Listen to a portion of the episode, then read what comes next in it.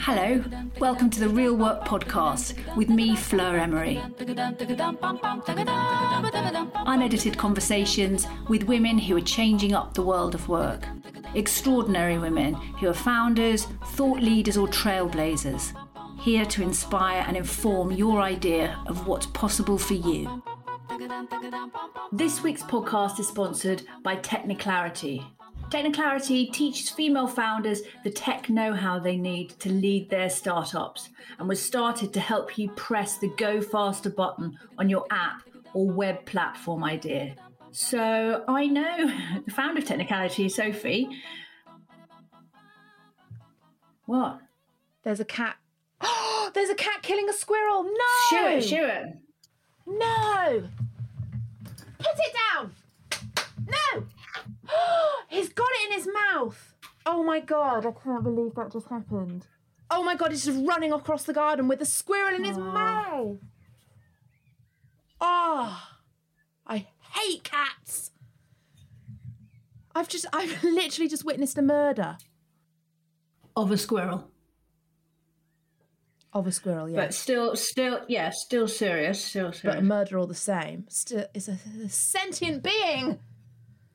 I can't believe that. What a horrible cat. Sorry, where were we?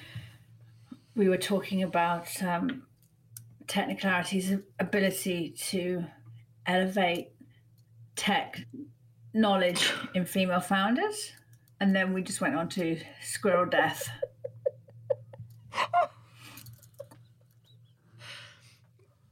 How do you come back from that? This week's episode is sponsored by Techniclarity. Do you have a business that involves using tech? Maybe you'd like to start one. You'd like to develop an app or website of your own, but you don't really know how. Techniclarity teaches you the tech know how that you need to lead out on a project like this. And it was founded to help you press the go faster button on your app or web platform idea. It will give you the knowledge, language, and confidence to head up the project, no matter how big or small it is. The most common reason women give for not starting their business is that they don't believe that they have the right skills. Working with Techniclarity one on one or joining their online course, Project Launchpad, solves this problem. I've done the course, by the way, and it's really good. it's really good. Find a link to the Techniclarity website and Instagram page in the show notes and hear what founder Sophie has to say.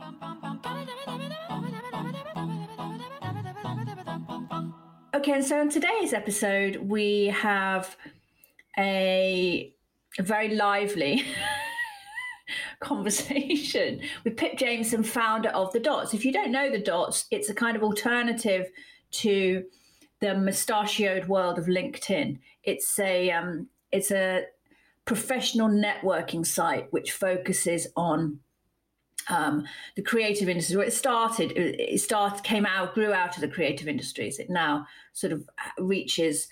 I- You know, there's a lot. Of, there's a lot of users, and it reaches across all industries. It's a way of finding work, talking about the work that you're doing, and um, in today's episode, we talk about how it's different to things like LinkedIn, how it's a um, it's a response to some of the kind of um, elitist patriarchal problems that you know people encounter. In is this am I you asleep? You awake? You awake? You with me? Is this good stuff? It's good stuff. We're with you. Okay, great. Yeah, It's it's keep going, babes. is um, the dots was founded as a response to some of the um, barriers to sort of connecting and getting work. It's it's more of a meritocracy than the oh I'm losing the will to live. You wrap it up now, probably.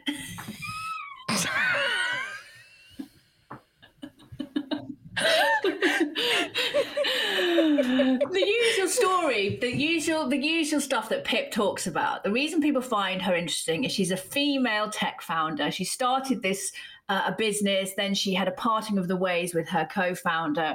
She had a legal case, and instead of just going and lying in a darkened room and becoming a you know guinea pig farmer or something, she just overstretched herself and started again from scratch and spun it up on her own and is very successful. It's doing very well. She wins loads of awards. She gets loads of gongs.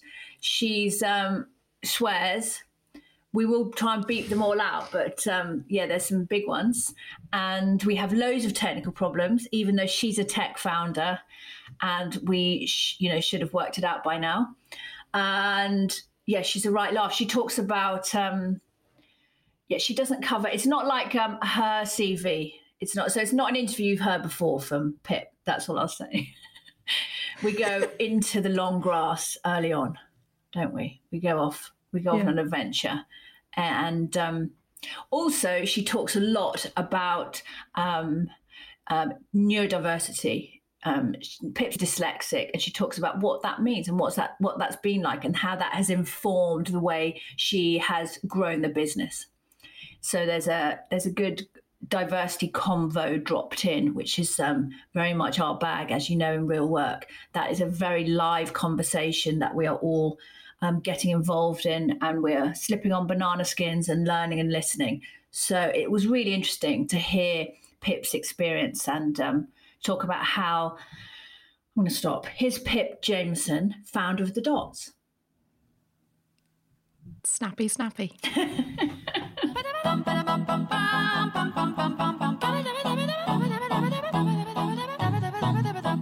After three, everyone ready? One, two, three. Civil, Civil servant. Let's do an interview now. Crikey, how's your undercarriage, Buckers? Oh, is it gosh, contracted it is. fully? Pulsating. Just crack, crack a walnut. Not in a nice way. So tense. Everyone says, um, oh, with it's been, you know, lockdown's been so great for like recording podcasts because everyone does it virtually now. Yes and no. It's kind of there's some good things, but some not so good. Do you know what? I agree. I love being in person. It's way easier. Saying that, I went to my first in person meeting this morning and I didn't know what to do. At it the was Dots? really weird. No, a, a company around the corner, and I didn't know what the etiquette was in the meeting room. Do you take your mask Yeah. on? Do you What it? What was it? It's apparently like while you're walking around, keep it on, and then when you get into a meeting room, take it off. So, but it was just really confusing. My brain fried. I was like, I'm not used to seeing humans. I'm doing human things. There's an emoji for that. I hope so. The, um, last week, our guest on the podcast was um, yachtswoman Sam Davies, and she lives in France because in France there's a big yachting culture, and she's a bit of a um, celebrity. And she was saying in France, she's quite a reserved British person, and she's saying in France, everyone, even in business meetings, even strangers, you go into the bank, everyone kisses you like two or three times, and that's just it. And you have to like when you arrive and when you leave. What now? During COVID? Well, well it's, she said it's been off during COVID, but it's coming back. That's their relaxing. Uh, so we're well. I you know, relaxing the know rules. I'm a hugger. So hilariously, I've You worked- really a hugger. Well, I I have been a health and safety issue. I should not ever be allowed out because I can't help myself. As soon as I see someone, I just want to hug them. So this has been the problem. I've now got this weird, like almost rugby tackle hug I do, where I go down low, and but then it looks like I'm doing something but weird. so I don't know. Um. Anyway, sorry, we're not even in doing the interview. We well, I'll shut up. I'd, and we'll do what I'd like doing. one of those. I'd like one of those hugs.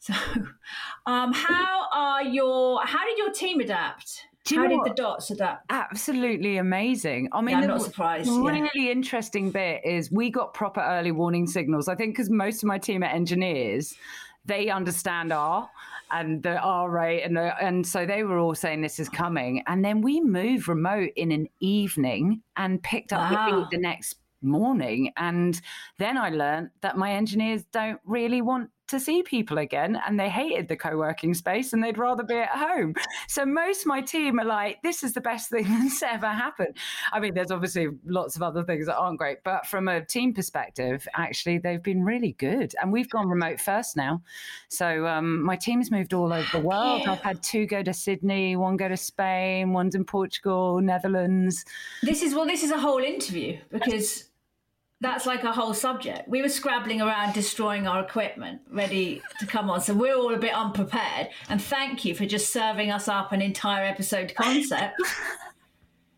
marvelous, isn't it? Bucky? Yeah. that's great. You saved the day. We'll come again. You saved the day. So the um, podcast is saved. For anyone who doesn't know what the Dots is, we describe it as an um, an online online um, where it's just where creatives can meet each other and employ each other. Sort of. It, I mean, basically, we've expanded massively outside of the creative industries now. So it's more a professional networking solution that's more Yeah. built for a modern workforce. And so, yeah, I mean, uh, Apple said we were networking for the modern world, and Forbes said we were the next LinkedIn. And I think it's been it's been super interesting over the last year because in many ways we were sort of built for the future of work, but the future sort of arrived a lot faster than we expected due to COVID. So yeah, it's um it's been a it's been a heartbreaking year because so many of our community have really struggled. Um, but it's also just been a privilege to be able to give back and help them navigate that new norm. So yeah, but a lot of our community are young as well, and they're really struggling right now. But again, it's a privilege to be able to help them, you know, help them find upskilling opportunities, helping them connect with each other for advice, um, but also connecting them to jobs as well. So the the the issues facing your younger team members, um, like mental health through lack of human contact, um, it, lack of stability in ter- financial stability, housing stability, that kind of thing. Do you mean? Yeah, I mean, one, lots of them lost work, so either being furloughed or made redundant. Obviously, you've also got these waves of people either leaving school or leaving university. And what we're finding on the dots, and we look after so many industries from like, you know, tech, film, fashion, pub- publishing, is that people just aren't really hiring juniors at the moment because they just haven't worked out how to onboard juniors. You know, um, in many ways, you know, a when you think back to your kind of junior career, that a lot of the learning was in an office environment, learning from the mid levels or seniors, and Yes, copying and how yeah, to be yeah. professional. And you're not getting that. And so we've just found that actually, while the job market has really rebounded of late, there's still definitely a i guess risk aversity to hiring lots of juniors because people just haven't worked out how do we do that effectively when you're not around them.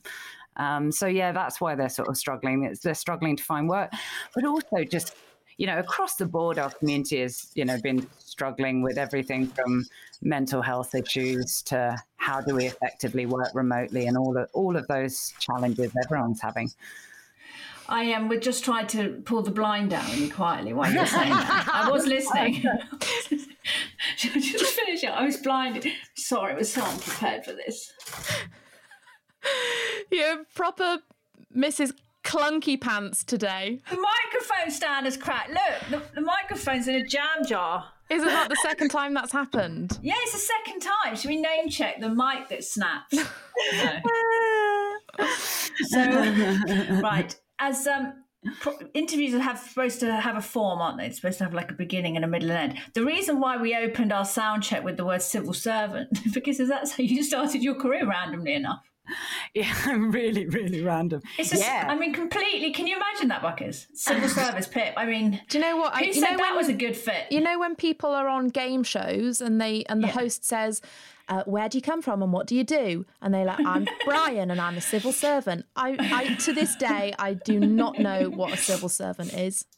Do you know what the civil service is? Do you know what the civil service is? The, the government.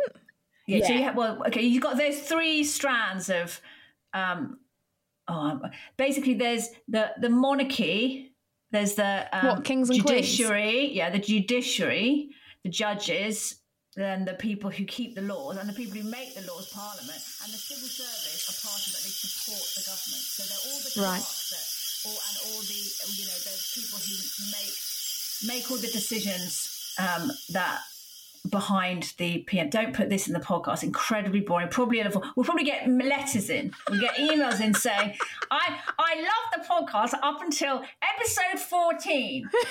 what has been talking about?"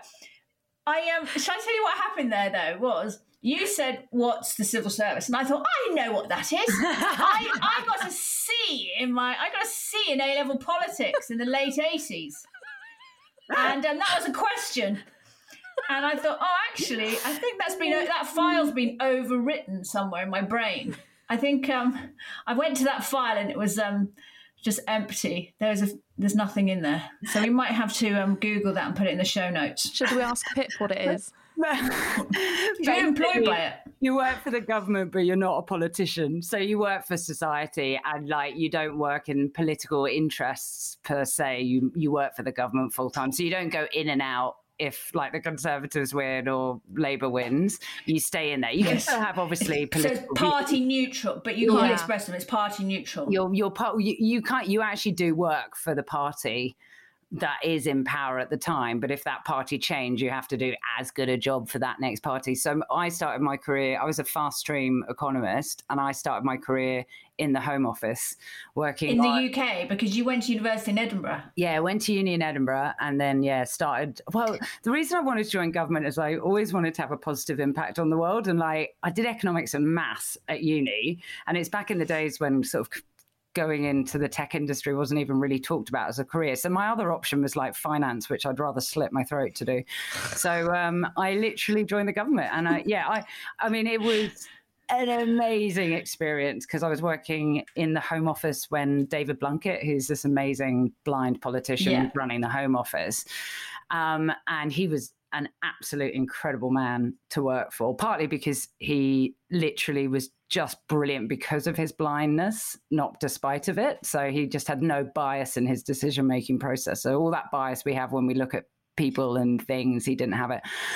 But government was not for me. It was so slow moving. And I, I joined the government at a time where it's meant to be like policy was meant to be based on evidence. And that's why I was really excited. And it wasn't really like that. The policymakers, politicians would come up with ideas and we were kind of asked to tweak assumptions around it. But So he was a Labour Home Secretary La- Labour Home Secretary, yeah. under that, and is that the um, Tony Blair government? That's the Blair years, yeah. So that was um but I- Never forget what. Oh, there wasn't. No, what is it? Things are going to get better. Things can only get better. You don't probably remember that, Buckers. You too Tony. Blair. I remember Tony Yeah. Blair being in power when I was in primary school. Yeah. Oh, God, that's really depressing, Buckers. When Buckers was in the sandpit, she was just uh, when I was doing my Sindy horse, gymkhana. Tony Blair was in the government. I'd hmm. graduated. I was like, yeah, 20, 22. And I remember when that happened. I was in a, when that was announced, I was in a, a gay bar in a basement in Soho and we'd been up all night and everyone went bananas. It was a really exciting time. It uh-huh. was, it was a real feeling of like the end of Thatcherism and that, that you know, we'd been on the Thatcher treadmill, the, the welfare state had been sort of dismantled in front of our eyes. And it was like a big, there was a feeling amongst young people that that was a big change. That would have been an amazing time to be in that job, no? I mean, it was amazing, and like the you know it, the whole third way thing, I loved, and it was just um. So the third way was just like there is a third way. You were kind of moving away from let's be really right wing or really left wing. How about we all come together and try and make society work? Which is like amazing. So yeah, there was this beautiful. It was a beautiful time to be there, but the nuts and bolts of the civil service are pretty. Or, I mean, you know, I mean, they've moved mountains of late, but at the same time, like it was just very slow moving, very bureaucratic, um, and it just wasn't for me. I mean, I got what I got. I learned, you know, some really interesting. I was working on drug um, legislation, which was quite interesting. So there was a time when I had a database of every known drug dealer in in the whole of UK. I had to go through so many security levels to get it. Um, Had them on so- speed dial. well, Did you have a burner phone? I did have a couple of friends go as my mate on the list, and obviously I could never divulge that. um, but yeah, so that that was interesting, and you know, I worked on prostitution legislation, and there were there were interesting bits. Um, but I, I'm just way too impatient and want, you know, I want to kind of move fast, and that just it, government wasn't for me. Um, you got a first at university. Yes, you have done your research. You said you weren't prepared, Fleur. I only, I only actually drop in that fact because it's about one of the four things that I did manage to scrawl on the back of a, a napkin on my desk, and I thought I'm trying to um, claw back some credibility as an interviewer by doing that. yeah, I did. Yeah, I mean, it was a miracle because you, you know, Fleur, I'm I'm dyslexic, so I, I I mean, I couldn't read till I was. Did you know 12. that then? When did you know that about yourself? Oh, I was really, I was very lucky. I was very young, so I was about eight when I was diagnosed. So what what kind of happened is oh, there's this moment for anyone who's listening who's dyslexic or as a child who's dyslexic, they'll know this moment. But I was doing really well in school, and then something just wasn't clicking. And my teachers basically told my mum that I was, or my parents, that I was stupid. And my mum was not having any of it. And actually, by total. She start with them. Yeah, she she started on them. Mate, yeah, Outside. much. Actually, she was that. Oh, I'll she, have you. she was amazing. Um, but she was working for a charity at the time called um, the Kids on the Block, which was a disability cha- charity, not to be complu- confused with the terrible 80s brand uh, Kids on the Block.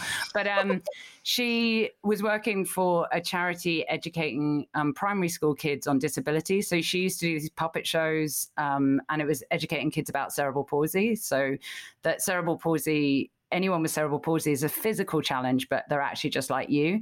And um, it was while she was working for this charity, she heard about this lecture on this thing called dyslexia. She went to this lecture, and she, I mean, this is the 80s, right? Dyslexia wasn't a thing.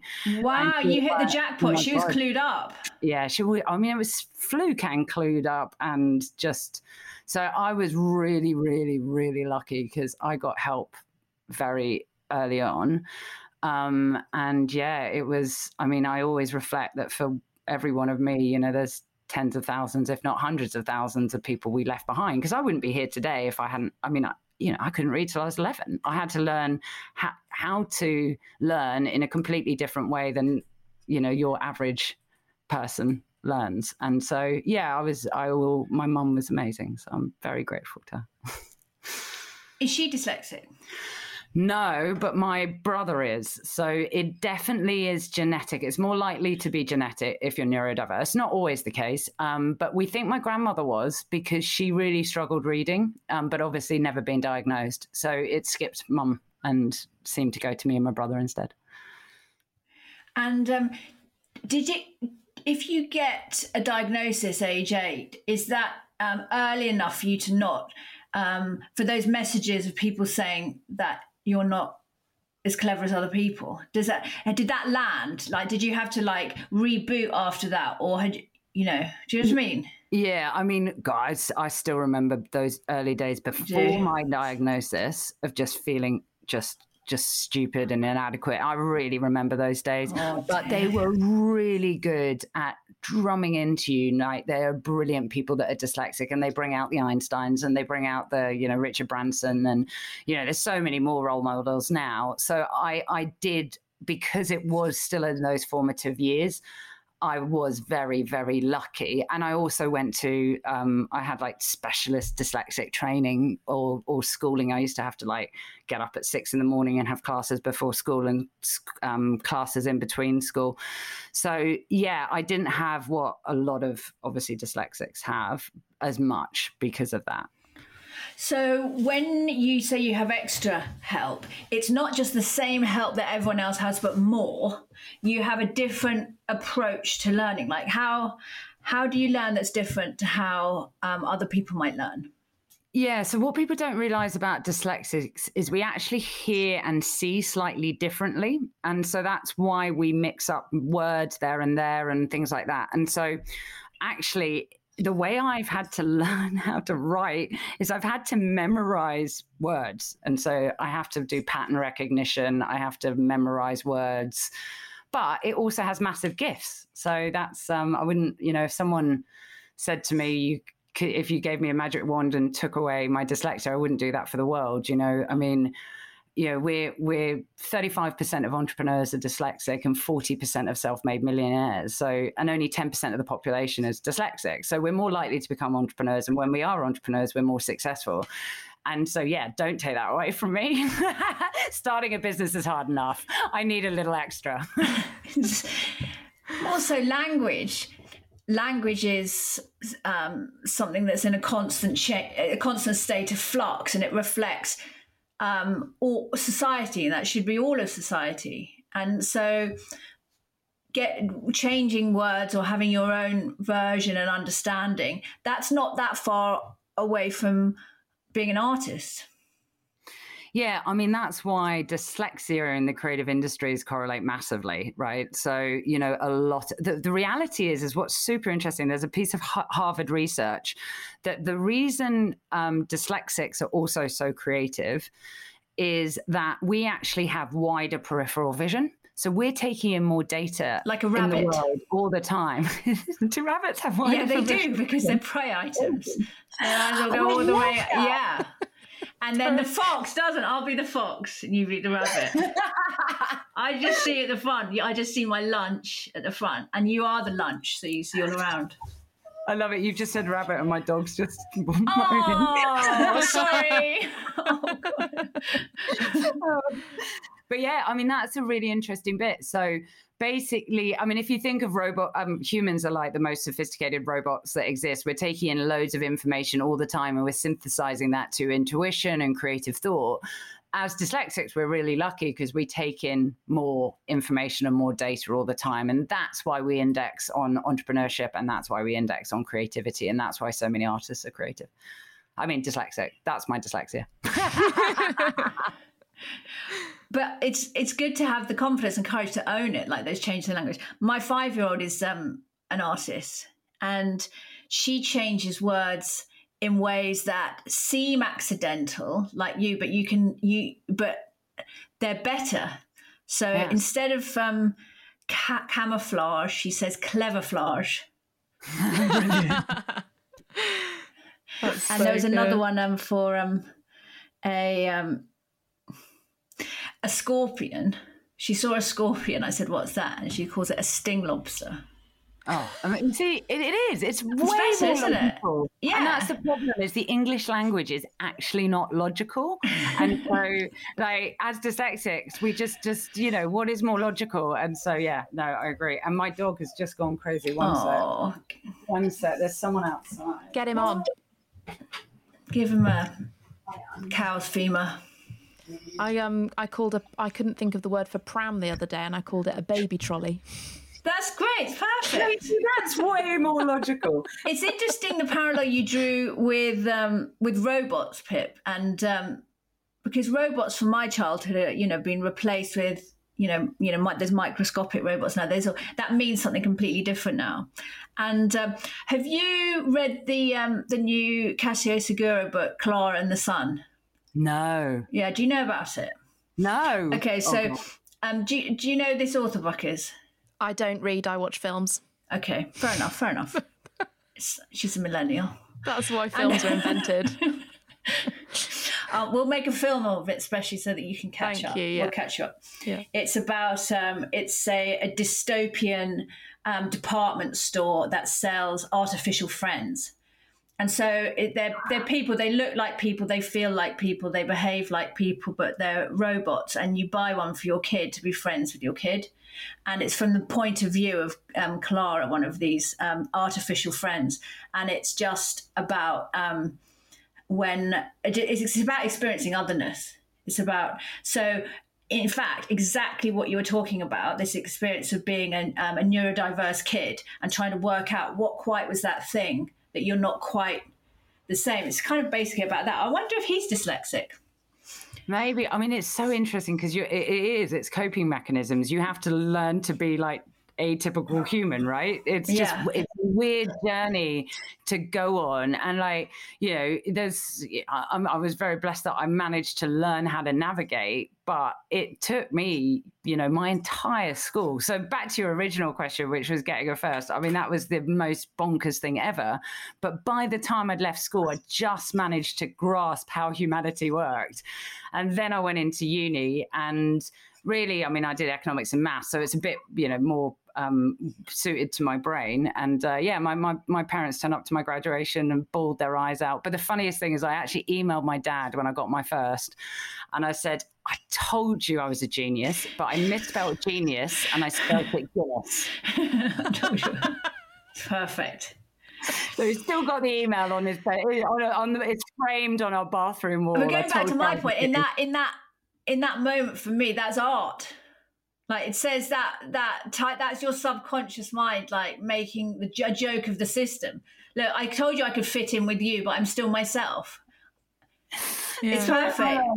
Learning to, what's really interesting about what's happening now in terms of um, how we think about um, um, neurologically diverse people, conversations that are coming out, and the democratization of communication, and how we um, can hear diverse voices through social media instead of just what the telly shows us, is that the idea of you lot, the minority, having to fit in with the majority is changing, isn't it? It's like um, saying, why, why should, you know, you, there's a big movement sort of saying kids like that need to learn their own way and not have to fit in and that you should be allowed to be yourself. And we don't just want to iron out the differences yeah, I mean that's the thing is like actually, you know, whenever I think about diversity, I think about like building teams that reflect society and it's completely intersectional, right? So my experience as a sole female tech founder who's dyslexic is completely different from a founder who is black, for example. So like it's the intersectionality that is really yeah. interesting as well. And with everyone's experiences and life learnings and background and neurodiversity and we're all different like but what's wonderful about that with that difference comes strength. And then where the power really comes together is bringing together different people. Um, and actually there's really sorry I, I love research but there's a lovely piece of research that was done where they set challenges um, for university students and one group was fully homogenous so they're all the same. same and the other group was reflected society. Now, what was so fascinating about it is the homogenous, when they marked them afterwards, they basically first asked them, How do you think you performed? Now, the homogenous group thought they did this an amazing job, right? We just nailed it because they were all getting on, they were all similar, they all came up with the same ideas the fully diverse group actually thought they'd perform really badly because they were kind of debating things, they were sort of arguing about things. But obviously, when you then looked at the solutions they came up with, the diverse team came up with much better solutions than the fully homogenous team. So it's, you know, it's those differences that we need to challenge each other in a constructive, positive way. And we need to come up with different ideas. Otherwise, we're just building things for ourselves, right? It's just, it's just that's crazy. So yeah, that was a very long-winded answer. like, um, or men are building things for women. Well, yeah. Or, or able-bodied people are building things for disabled things. Like, wasn't um, Buckers? Was it you on your um, social media that posted about um, some men who invented a glove for tampon removal? No. Was it not you? Yeah, so no. some guys in Femtech, so a male company with male founders, had solved the solution of having to touch the tampon string when you remove a tampon, and they can sold you special disposable oh, gloves. Yeah. It was that, was it? Was you? Yeah, I, I didn't. Well, I, I shared it. Yeah, I didn't. Yeah. I didn't write the post, but I shared it. Yeah, because it was just ridiculous. It's just such an extreme. They've oh, you solved a problem I don't have. Thanks, yeah. man. Sorry, we're already over it. but, and, and that, yeah, I mean that is the perfect example. But I mean, most products and services should be built for everyone, right? And yes. that's why having everyone at the table is really important. I think it's really important to kind of make sure that we are solving problems for society more broadly, and that that involves mostly everyone. Femtech, it really should be women that are developing those products. In um, it's interesting as well in terms of the wider reaches of science. Like over the last year, we've um, um, there's been people talking about how some of our human rights have been rolled back really quickly in order to um, put through legislation to control the pandemic. And with and so, for example, with um, um, vaccination schedules brought forward so we can get vaccinated sooner. There's also there's also kind of interesting boundaries around this subject with regard to um, human fertility, isn't there? Because um, although um, dyslexia is a, a, learning difficulty, not a learning disability, when you get into genetic learning disability, so for example, Down syndrome, um, people can choose not to continue with pregnancies after a fetus has been has been identified as having Down syndrome. And it's so so interesting those kind of you know think of a world with without you know people who are how how different how much difference can we tolerate is the interesting question that it kind of poses. And I feel like it's um, a barometer of how healthy our society is, is how much different we, we can tolerate, not just like nationally as, as a nation, but as a company. It's something we're really looking at with real work at the moment. And, you know, instead of just saying, oh, yeah, black people are welcome or oh yeah you know um, transgender women are welcome it's like saying what does that really mean and how do we really support um, diversity how do we really make that happen from the from the top to down because it's the, the more diverse as you say the healthier the community yeah, and it's so interesting what you say because obviously times do change as well. Because actually, giving sperm as a sperm donor, you weren't allowed to if you were dyslexic for many, many years. That has changed. Wow. Um, so basically, that was completely screened out. So actually, what I love about Richard Branson, he did um, then set up an all dyslexic sperm bank that people could go to. I mean, it was a total gimmick, but it proved the point. So if you want a genius child, Is he head to my dyslexic? all dyslexic. He's dyslexic, yeah. So head to my all dyslexic sperm bank. was all the Um, sperm his Uh, so, I mean, w- what gives me comfort about that is, I did that. Sorry, I missed that, but that would be gold. liquid gold the generation of small be children safe walking around comfort, I think you can only give three spurts these days. Anyway, um, but- little children walking around with big smiles and beards and helicopters.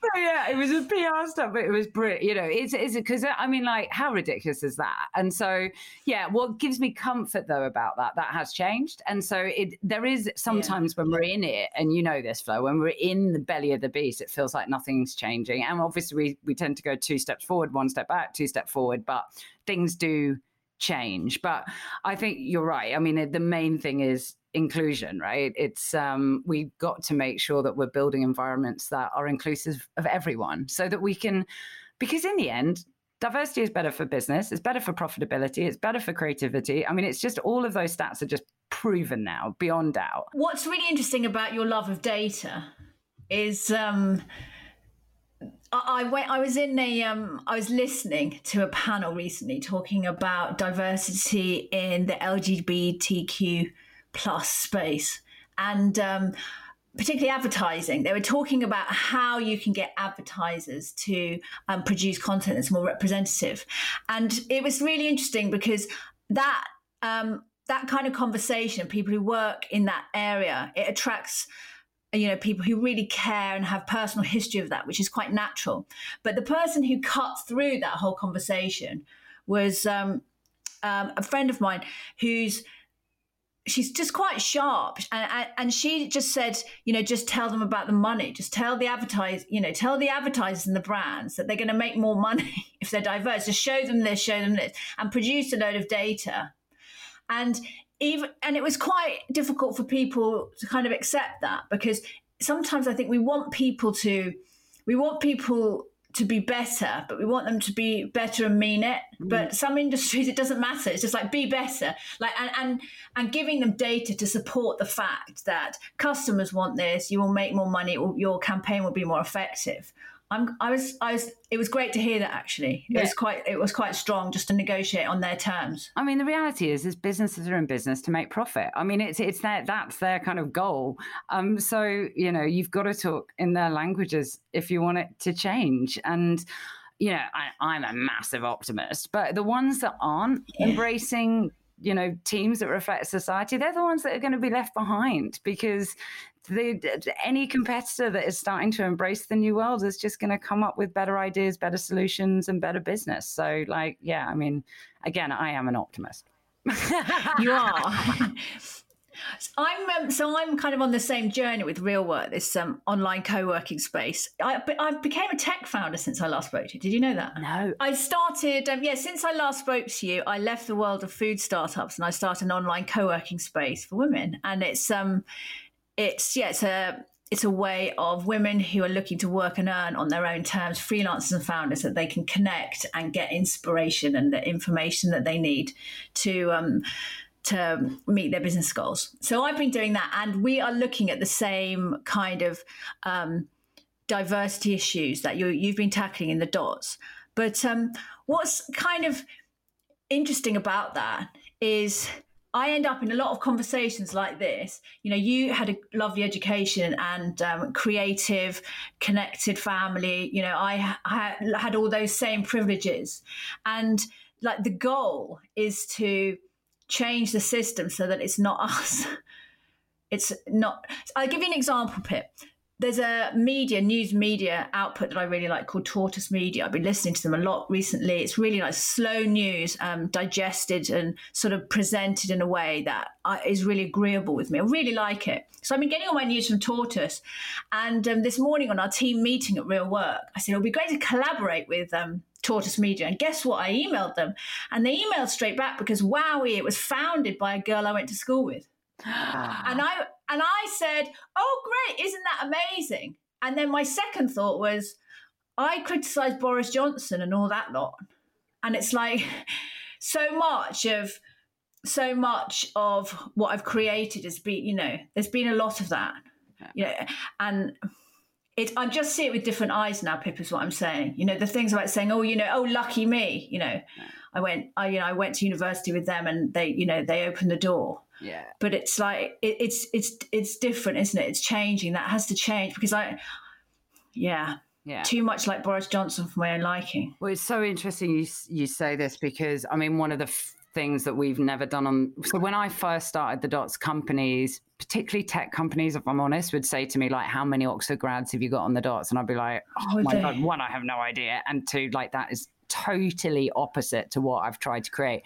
So we yeah. remove all educational information. So you can't search for people by educational background. But that doesn't remove what you're talking about, which is the kind of network. And so yeah. interestingly, um, we also did a program with Google, which was called Fast Track 50, which was fast tracking 15 uh, 50, 18 to 25 year olds who'd never been to university or first gen university.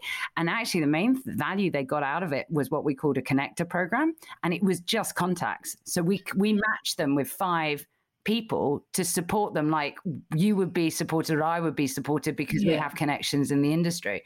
And it's so interesting how that can change the dynamic. I mean, it's way more complex, right? There's so much, as you know, complexity around everything. Yeah. But, you know, that was super interesting project for us to do because, yeah, and I, I think that's why, you know, we've always, you know, what I, sorry, I was about to swear, what I hate about LinkedIn, it's all about building connections with your existing connections. They tell you only connect with people mm. you know, only connect with you people you know. Yeah, they do. what if you're rising through? Like, what if you, what if you don't know anyone? anyone? Like, you know, what? yeah. We're like we're the opposite. We're like the whole platform is built to connect with people that are outside of your existing network because yeah. otherwise. That's the barrier, right? If you don't have the connections, how the f- get anywhere? Um, what I might do is I might just quickly email the person I've got a meeting with just to say I might be a few more minutes late. One sec, lovely. Great. Is it Bono? that would be Bill awesome. Clinton, Bono, just start the jam before I, I'll be there. I'll be over. I'm just polishing my saxophone. One second. Because the, the, other thing about unfair, um, unfair assets that we are given um, but don't necessarily deserve, like an expensive education like I had, which I almost squandered, to be honest. Um, but it appreciates in value. So, for example, when I went to UCL, I got into by the skin of my teeth with a C in Spanish and did Spanish. And um, it just over the weekend, it was in the um, global best universities, came out number six under like Harvard, Stanford, Imperial, Oxford, Cambridge UCL. And so my value on LinkedIn, in terms of all the people I'm connected with who went to UCL, I look better. This is like 25 years ago, I was there. I look better because of that. And it was still nothing to do with me. It's still like, and so taking that out, taking that, that, so that it's like I'm having a pension, like having that, that those kind of things that you're given when you're young. It's like having a pension. You know, it grows despite you. You know, whether I could have been just like, I mean, I was, you know, a bit of waste of space for quite a while after university, and I could have done really nothing much since. But I still have that asset, which is which is growing, even if I'm not investing in it. And it's just complex unfairness is really only just starting to dawn on me, I have to say. Yeah, and if I hadn't had the privilege of my dad being able to afford for me to have dyslexic education, I wouldn't I wouldn't be anywhere. And like the re- that always I mean what's so interesting about that is my dad actually never went to uni and he wanted to work in the music industry and so to he found a music industry graduate recruitment um, graduate trainee program. And to go for it he lied on his application and said he had an english ba the reason he said that was he was educated in buenos aires so he wasn't quite lying and he could speak english. So it was like english ba and he, this is back in the days when they don't check right? So they didn't check and he got on the emi graduate trainee scheme. And then fast forward 20 odd years and he's running EMI. And so this is a f- so proof point. It doesn't matter where you come. I mean, he's amazing, never went to uni. But if he hadn't lied to get on that application, he would have never had the career he had and he would never have been able to give me the help I needed. And you're just like, we're just squandering so much incredible talent because we're putting up these barriers when there's just brilliant people and we just, and with it going back to the you know the macro view we're squandering wealth for the country as a and we're with everything is just yeah it's just not uh, it's just stupid really Sorry. so your dad lied on his application and i like the fact that you're um confident enough to reveal that his um deepest life secret knowing that we haven't got many listeners would you have said that if you were on Women's Hour with six million? I don't think he would have. No, there's an interview with my dad. My dad's really open about it because why wouldn't he be? Like he's, he's very open that this is just it's. So there's actually there's a video with him online, but it's like literally like, yeah. I mean, you know, he proved himself, but he had to lie to prove himself. How is that? So, well, you're um, changing it. It's funny that you went to the civil service to do something and you ended up doing it on your own somewhere completely else. Yeah, you ended I up like finding your way to be effective, like in you know completely different place. Yeah, I mean, for me, I've sort of always been driven. You know how people have these really like strategic views of their career and where they're going. I was always, I kind of was always driven by my heart and what felt right. And weirdly, it all worked out okay in the end. Um, so I, I think what I was driven by is also I never wanted to have a career that didn't have a purpose. I just, especially running a business, right? If that you know how hard it is for like it's such a grueling experience, starting, scaling, massive roller coaster ride of brilliant highs and absolute nightmares. And so, to be honest, if I didn't have a purpose behind the dots, I would have given up years ago, right? Because it's it's it's hard. And um, but yeah. And you you fought for it like uh, um, a child being taken off you, well, because it was the loop first. Yeah, so tell, I, tell us quickly about that. Yeah, so I started a baby sister version of the Dots in Australia called the Loop with a co-founder, and we very long story short, wanted to take the business in a different direction. If anyone is listening who's had a co-founder fallout, you know where I've been. Let's it's just get back to that euphemism. We we wanted to take the business in difficult directions. That's different directions. That's like when Chris Martin and Gwyneth Paltrow split up. That's like the conscious uncoupling. Yeah. You know that they were oh. just like, you know that they were like melting each other's vinyl and, you know, going into each other's voicemails and all that sort of stuff. And it's like, yes, we just decided that our souls weren't, you know, that, oh my God. Yeah. I mean, it, it was a divorce. It was the closest I've ever been to a divorce. I was so oh, happy. Gosh. I've got like a really happy marriage on my real personal life. But like, um, yeah, it was really, it was really horrific. But anyway, but yeah, I mean, I sold my business over there. Everything I made with the from the business um, in Australia, I reinvested, started up again. So I went from like startup to scale up, back to startup, back to scale up again. And I fought so hard. But I mean, in the end, for me, if I don't make this like if I don't scale this, who else is? You know, we're just going to be. I'm, I'm, one of these people that if I see a problem in the world, I I hate people who moan about problems. I want to fix it, and my responsibility isn't just to me or my team. It's now responsible to like we've got over seven hundred and fifty thousand members. Like if I let them down, that's that's what keeps me getting up every single day and helping them. And so yeah and but you know i actually love it you know not all the time i'd say 25% of the time i absolutely hate it 75% of the time i love it you know but how often do you have to fundraise so my so oh, tech companies. So our last round was four million. So that was a couple of years ago. I mean, we've done well through the pandemic. So, you know, we've been one of the lucky ones. Um, but yeah, I mean, the fundraising journey, as you know, is horrific. I mean, only nine nine percent of funding, angel funding, goes to women. Only, I think it's two point six of VC funding. So, yeah, two percent um, goes to Black and minority ethnic founders. I mean, it's if you looking at that recently, it's pretty I mean, bad. God, what would be the disabled stats? I mean, like it's just yeah. horrific. So you know, in, in, the end, the the times are changing. I do find that investors are starting to try and look at least look for more kind of representative founders, but you know the, the problem is is that vcs or investors are mainly men still right so the problem with that is they tend to invest in things that they're interested in and understand. So it's harder for a femtech founder to get money. Like um, doing, tampon gloves. Yeah, tampon gloves. They'll invest in tampon gloves because to them it seems like a really. I know because there's this guy from school. He did a presentation on it, and he's like, "Okay, hit lights, guys, guys." okay, like all women have periods, yeah, and that would have been what the presentation to win that like millions of pounds. They're probably listening now, and I'm probably going to get a dog's mark through the post or something. that business. I'm so sorry. I have to go. But if you do want to keep chatting, I'm no. So it's lovely. We've got what we need. I'm so sorry. We um we've um, got plenty of material to beep out, Pip. Okay, great. Sorry, I kept swearing. Do you want to finish with one big swear? Finish with one big swear. Go on. Really let oh, it all oh, out. Which one? No. no. oh! Pippa, thank you. You better go. It's been lovely. Cheerio. Bye. I can't believe she said that.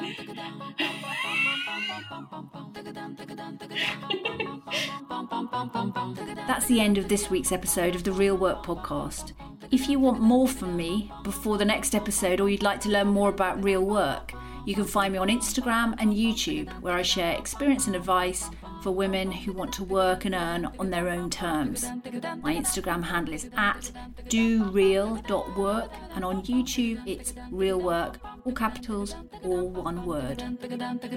Please rate and review this podcast if you know how, and tell people about it. It all helps. Thank you for being here. See you next time.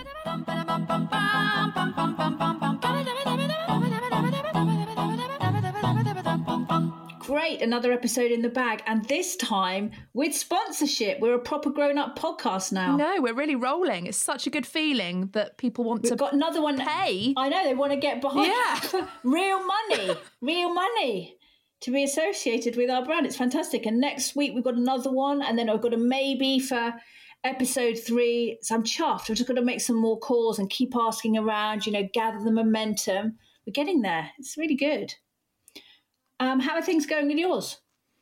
Yeah, um, yeah, podcast is doing well. We also have um, managed to secure some sponsorship. I didn't know that. Well, it's just you know it's just just a kind of new thing. I've been keeping it kind of on the down low. It's you know our, our next series, which we're. I thought you were really busy. It's quite hard. It's taken me a while. Yeah, it was amazing. I just we just got um, an, an email from this company who said they were interested and um, had a chat with them, and yeah, they're going to sponsor uh, four episodes. They just approached you, someone you didn't know. Mm, yeah. Well, that's that's that's really good. Congratulations. Thank you, Fleur. Shall um shall I do the jingle now, shall I? My jingle. Put it on. If you want to make a podcast that your audience will adore, but the thought of making it yourself terrifies you to the core then you know who to call. Producer Bacchus, she knows just what to do. Producer Bacchus, to make your podcast dreams come true. She used to work in radio where she was poorly paid, a dab hand at audio. Find Producer Buckers on Instagram at decibel underscore creative or click the link in the show notes. Come on, everyone, Producer Buckers. If you want to hire the best Producer Buckers, just put it to the test. Producer Buckers, just press record and she does the rest. Producer Buckers.